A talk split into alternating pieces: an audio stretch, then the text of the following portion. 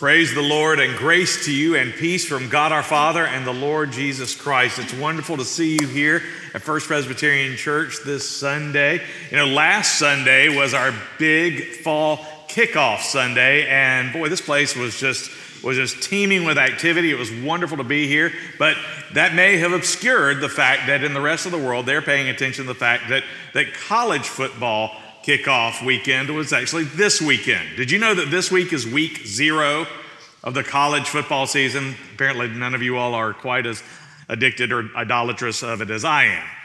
But this was week zero of the college football season. And I just think it's fascinating. I love this time of year because this time of year, you see a lot of those house divided uh, license plates or bumper stickers or flags or t shirts. You know what I'm talking about? They're the license plates that have one college logo on one side and a different one on the other. So people get them in a constellation of combinations. Maybe Auburn and Alabama on the one, on one side, or Texas and Texas A&M on the other, or Ohio State and Michigan. Right now in our house, we don't have the license plates, but we could because we have one OU graduate in our home and one Texas Longhorn in school. So we're going through a little bit of fan whiplash every year, but the good news is we always win in October. So we, we love that. So those rivalries are all a lot of fun, but when I think about rivalries and these divided households, I, I go to something that has nothing to do with sports, and I think about something kind of political. I, I remember an interview I once read with one of the top GOP strategists under George H.W. Bush, a wonderful woman named Mary Matalin. She was a consultant for the Republican National Committee and, and also an important staffer for President Bush. And I remember, and you may remember this, that she married James Carville, who was the, I think, the mastermind between Bill Clinton's 1992 and 1996 campaigns. He was the, the organizer of the so called war room that took him to the White House twice. And those two, at some point along their careers, fell in love and got married. And one day, when they were doing an interview together, the reporter asked Mary Matalin how she, a top political strategist for the GOP, could marry her arch rival. And she looked right at Jim Carville and said, Well, I've always said that I could marry a Democrat, but I could never be friends with one. and I thought that was, a, that was a great line. It's the one time I've ever seen James Carville left speechless. Some rivalries are friendly and fun, others are not. Unfortunately, the political rivalries that we have right now just don't seem to be like they used to be. They all seem to have been amplified by the COVID years. And it seems like a long time since we here in America have been the United States of America. E pluribus unum, from the many, one. Now, you may or may not know this, but the most popular song in the country right now is a song called Rich Men North of Richmond. I don't know if you've heard it. It's by an unknown farmer from Farmville, Virginia, named Oliver Anthony. The song is a country lament played on a solo resonator guitar with a few salty words thrown in for effect. But it's a song about frustration and about taxes and inflation and unfairness and manipulation by the people in power, by politicians, the so called rich men north of Richmond, Virginia, in Washington, D.C. And the, myth, and the message of the song is very simple it's a cry from the people to politicians and corporations and the media to stop the lies and all the other stuff that divides us and cut it out. Stop dividing us. Now, rivalry and division in sports is fun. Rivalry and division in politics is ugly. But division in the body of Christ is tragic. Last week, we began a new study on the book of First Corinthians called The Gospel Solution. And we remember that it was hard to be a Christian in the first century AD. The first Christians lived in an environment of pagan idolatry and sophisticated culture. Very, you know, very different from what we live in now, right? And the big question before them every day was how do I live as a follower of Jesus Christ in a non Christian world? And the book deals with a number of issues facing these new believers. And today we're going to look at the first problem that Paul addressed in the letter the problem of division and how the gospel brings unity. So if you would, turn to your scripture lesson for today. It's from 1 Corinthians chapter 3 verses 1 through 9. You can read it along on the screens or also in your uh, in your pew Bible or in your bulletin. But hear now the word of God. But I, brothers, could not address you as spiritual people, but as people of the flesh, as infants in Christ. I fed you with milk, not solid food, for you were not ready for it. And even now you are not ready, for you are still of the flesh. For while there is jealousy and strife among you, are you not of the flesh and behaving only in a human way? For when one says, I follow Paul, and another says, I follow Apollos, are you not being merely human? What then is Apollos? What is Paul? Servants through whom you believed, as the Lord assigned to each. I planted, Apollos watered, but God gave the growth. So neither he who plants nor he who waters is anything, but only God who gives the growth. He who plants and he who waters are one, and each will receive his wages according to his labor. For we are God's fellow workers. You are God's field, God's building. The grass withers and the flower fades, but the word of our God endures forever. Let us pray. O Lord, your word is a lamp unto our feet and a light unto our path. We ask you to speak, Lord, for your servants are listening, and may the words of my mouth and the meditations of our hearts be holy and acceptable to you, O Lord, our rock and our redeemer. For it is in the name of your Son, our precious Lord and Savior, Jesus Christ, and by the power of the Holy Spirit that we pray. Amen. First Corinthians was a letter written to deal with a variety of problems in a troubled church. And the first issue that the Apostle Paul addressed was the issue of division, of factionalism. This passage is part of a larger conversation that began back in chapter 1. Apparently, one of the women of the church, a woman named Chloe, got word to Paul that there was much strife and jealousy because people were dividing up into different camps. He'd been told that each one of you says, I follow Paul, or I follow Apollos, or I follow Cephas, or I follow Christ. And the church in Corinth was succumbing to factionalism. It was suffering from a bad case of politics. Now, some people would say, we follow Apollos, who was a young, super smart, charismatic Christian teacher from Alexandria. So we're the real Christians. And others would say, we follow Peter, that's Cephas, the other leading apostle figure of the early church. So we're the real we're the real Christians, so go along with us. And others would say, we follow Paul, the founder of our congregation, so we're the real Christians, so get on board with us. And still others would say, well, we don't follow anyone but Christ. So you don't want to listen to those, to those other groups. We're the real Christians. And they said that it was all about the health and welfare of the church and the mission of the kingdom. But what they were really doing is they were playing power politics, leveraging the names of these leaders for the sake, for the influence and control of the group. And Paul accuses them of division or schism. The word schism that Paul, the word Paul uses means to split or to tear, like you're tearing a piece of cloth or a piece of paper. Now, what does division, what does schism look like in the church? In the last 30 years, our church and the Christian world in general have been rocked by strife over doctrine and truth. We see that manifest in divisions in every denomination. We have experienced that ourselves and our own denominational struggles. But we need to draw some distinctions. When we are talking about doctrine or truth, we're not talking about trivial issues.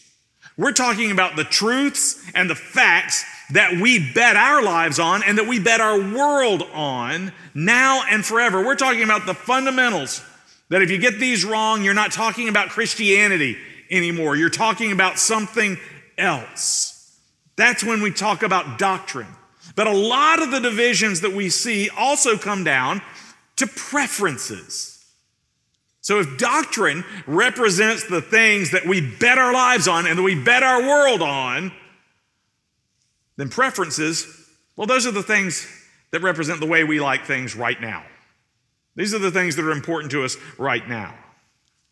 And often in their minds, people begin to equate tradition and preferences with the truth. And rather than move mountains by faith the size of a mustard seed, they make mountains out of molehills. Everything becomes a crisis. You all remember Rob Shelton, who is a former elder and member of this congregation, moved away several years ago. I, I did a wedding with Rob once. And, you know, a wedding is one of those times when people really do get truth and preferences mixed up quite a bit. And so, one of the things that Rob used to always say in the beginning of a wedding rehearsal, he says, Guys, remember this. We're going to keep the big things big and the little things little. We're going to keep the truth the truth and the preferences the preferences. And we're going to remember that there's a difference. But there's still one more type of division that happens within the church as well. And this type of division affects every denomination, every disposition, whether theologically orthodox or liberal. And that is the issue of jealousy. I would even use the word competition. And in our economy, in our culture, in our emotional economy, competition is a matter of survival. When we begin drawing up into factions, we begin to compete with one another within the body of Christ. Which church is the most popular? Which church or who is most influential? Which church has the best organist or band? Who has the best youth program? Who has the bigger Sunday school classes? Who has the most charismatic preacher? And we begin to equate these superficial things with doctrine and gospel truth. And all of a sudden, faithfulness is trumped by popularity. Numerical growth becomes more important than transformation. And what looks successful in worldly terms comes to define what is best, whether it is godly or not. And there's so much jealousy, not only between churches, but within churches, within age groups or different groups within a single congregation. And it creates jealousy and strife in the body of Christ. You know what's fascinating is that even though the early church was always under the threat of Roman persecution, Paul believed that the imminent danger to the church was not persecution from the outside, but division from the inside. And so Paul attacks this problem in the strongest possible terms. Division undermines the faith and witness of the church. And Paul even said that the real and present danger to the church was that the cross would be emptied of its power. Now, the shed blood of Jesus Christ is not worthless, and the cross can never be truly emptied of its power. But what Paul meant was that the people will be distracted, and their faith will be undermined. And the name of God will be ridiculed when the church is split by factionalism and jealousy and strife. On the one hand, our faith is, our faith is emptied of its power.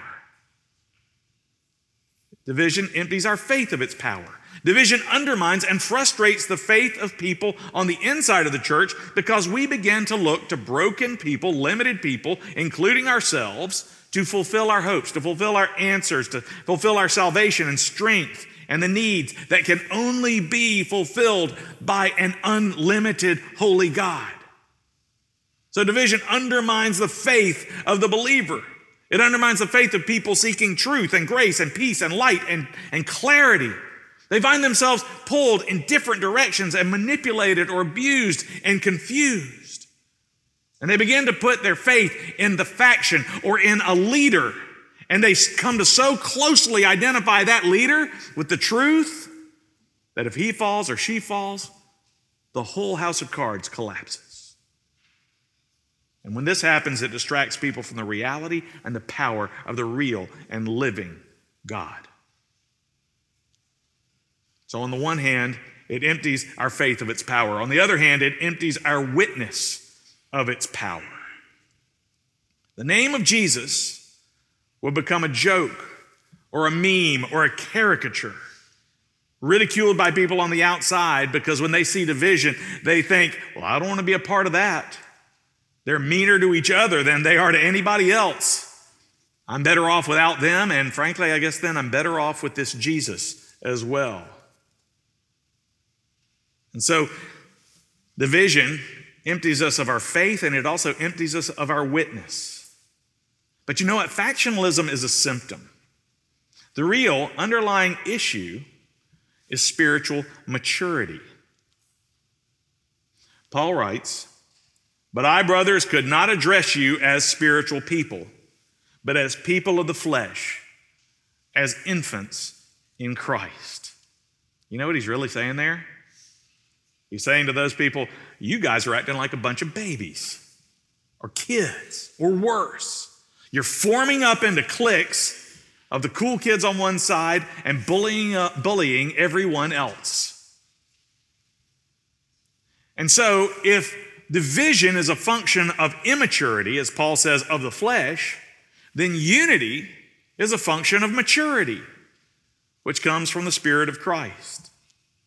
And in this letter, Paul tells them, and he tells us, the way to unity.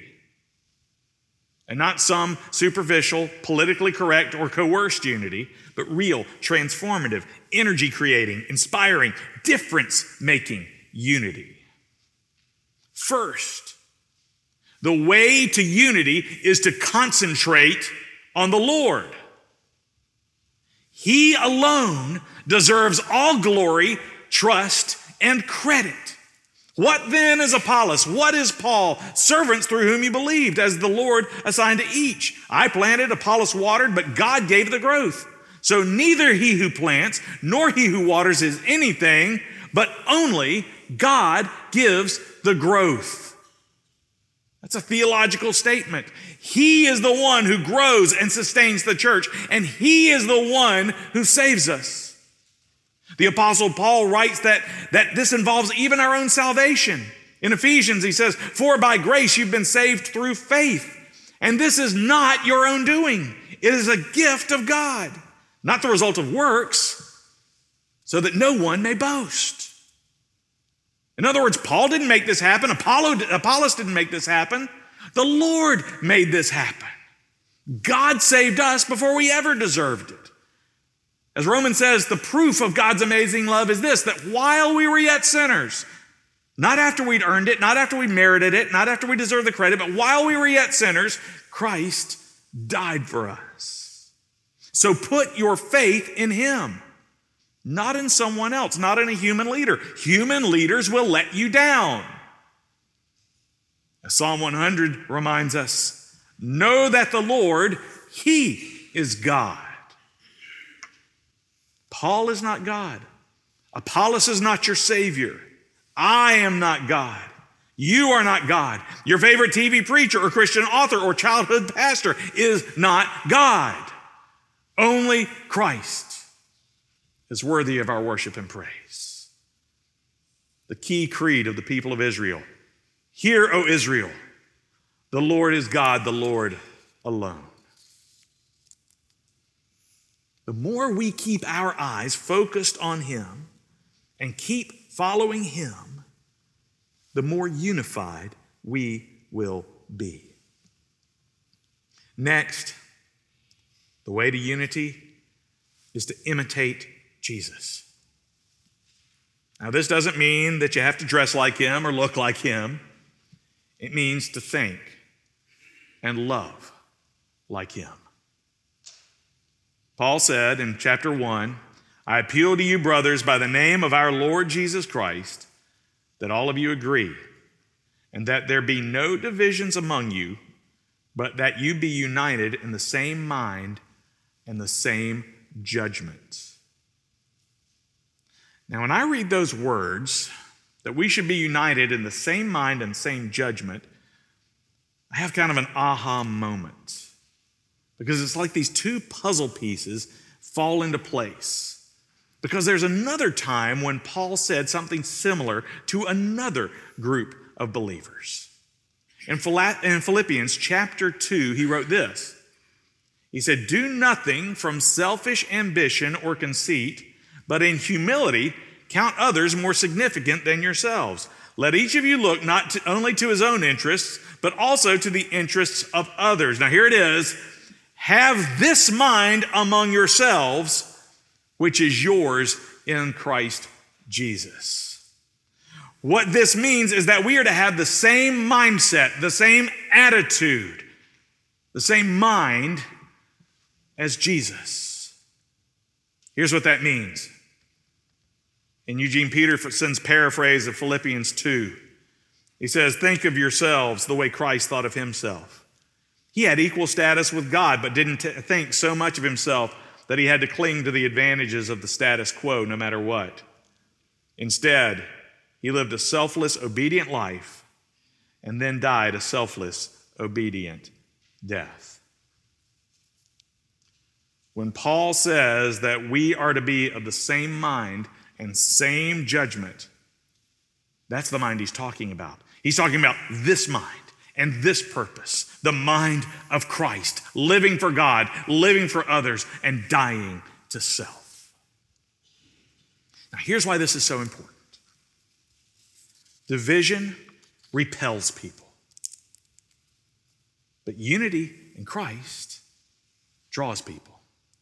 Unity in Christ is different and it gets people's attention. It makes them curious. And through their curiosity, the Holy Spirit opens their minds and hearts to the truth of God and His life changing grace in Jesus Christ. Now, Jesus said, Where two or more are gathered in my name, I'm in the midst of them. But one thing is for sure wherever you have two church people, there will be at least three opinions.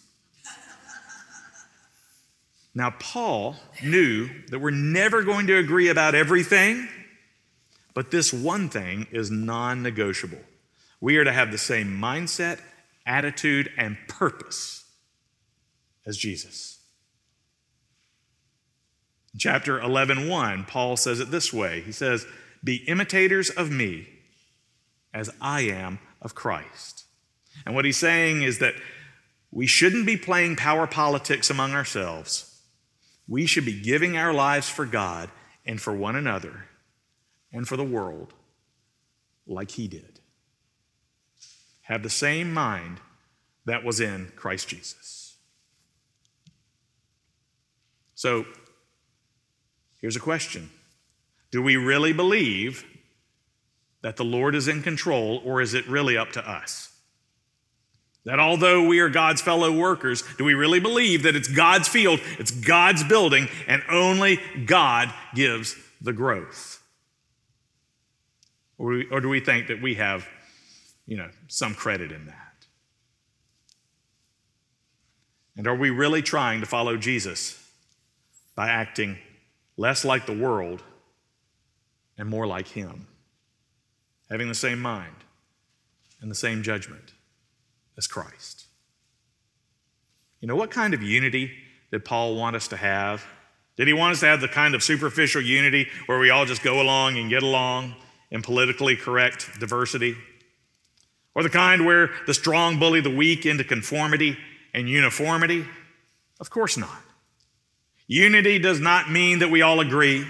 We could all agree to be con artists and manipulators. We could all agree on mutually convenient injustice. No, what Paul wants is what he said. Paul had a specific type of unity in mind. He said that we are to have this mind and this purpose the mind of Christ. That is our unity. He had everything heaven had to offer, but he gave it all up to live the life that we could never live and to die the death that we deserve to die. Also, that we could have the relationship with God that the Father made us to have. It's interesting. After the Republican primary debate Wednesday night, former RNC chairman Reince Priebus made an observation. He said that sadly, in our country right now, division is profitable and unity is a loser. Wouldn't it be wonderful if the people of Jesus Christ could show the world that unity is profitable and division is the loser? Romans 12, 1 and 2 says, Do not be conformed to this world, but be transformed by the renewal of your mind. In other words, don't be like everyone else. Concentrate on God and love like Jesus. You know, there's, there's one line from that Oliver Anthony song that gets me every time I hear it. It's the one that really, to me, sums up his frustration over the divisions and unfairness of this moment. He says, I'm living in a new world with an old soul. But I believe that, in fact, as followers of Jesus Christ, we're supposed to be living in an old world with a new soul, or rather, a new spirit, which is the spirit of Christ. People need to see a different spirit in us, not the old spirit of division but the new spirit of the sovereignty and affection and unity of God. And when we set aside our lesser loyalties and identities and focus on our identity in Christ, to give Him all the credit, to give Him all the glory, to trust in Him alone, then people will see the difference. And that's when we'll see the Holy Spirit really working. Would you pray with me? Lord, you prayed that your church would be one. And Lord, we, we know that that was a prayer to the Father, but it was something that we needed to overhear. Lord, help us truly to understand the blessing of the Psalms that blessed are brothers when they dwell in unity. Lord, we know that we're always going to have differences, but Lord, draw us together in our faith and in our love. In Jesus' name, amen.